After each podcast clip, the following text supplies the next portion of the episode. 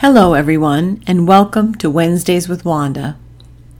My name is Wanda Nordley, and I'm happy you are here for another edition of Provoking Courage Finding Strength in Vulnerability. Today, we're going to talk about how we are paralyzed by fear. Fear of the future can paralyze us, but we can allow it to unfold easily when we remain in the present moment. Although most human fear is based on uncertainty, intuition does not always ease the mind. It is often when our futures look brightest that our resolve crumbles and we veer off course. We can recognize that success is on the horizon but we cannot distinguish how it will impact our lives. Because success can affect us in complex and unpredictable ways, taking us out of the status quo and pushing us into new circumstances that test our limits, the mere idea of attaining the life of our dreams can shake us to the core. Fear of the future is often closely mingled with the fear that growing into our own potential will both change you forever and force you to face situations for which you aren't ready. It is normal to unconsciously project ahead into the future and see success as a great weight bearing down on you. It is important to remember, however, with all the life changes the future will bring, they will be implemented into your life slowly and gradually.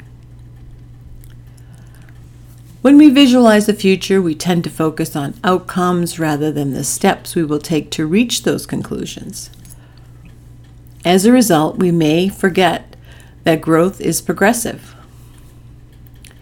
You long to fulfill your life with purpose but fear of the future can paralyze you, preventing you from living in the moment and from working toward your goals in a mindful manner. The key to conquering this fear lies in awareness. When you can identify the irrational thoughts that frighten you, you can replace them with logical, self affirming ideas. If you are afraid that you won't be satisfied when you accomplish a certain goal, remember that no one, no one achievement represents an end in of itself. And if you fear recognition or feel unworthy, consider that even now you are deserving of praise.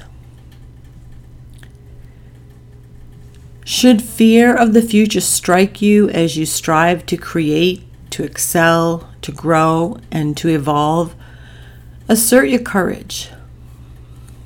Assume that your fear is based on a false assumption and conquer it with facts. Try to discard past patterns and focus on the present by stilling the inner voice that comments critically on all you do. Tell yourself that the certainty of your success is based not on luck or a universal mistake, but on your already established talents, drive, imagination, and inner strength. Each time you overcome your fear of the future, you chip away at its very foundations. Eventually, you will clear a gap through which you can gaze upon the future with unobstructed optimism. I would like to thank you again for listening, and I hope you will join me next week for another edition of Wednesdays with Wanda, where we will talk about learning to let go.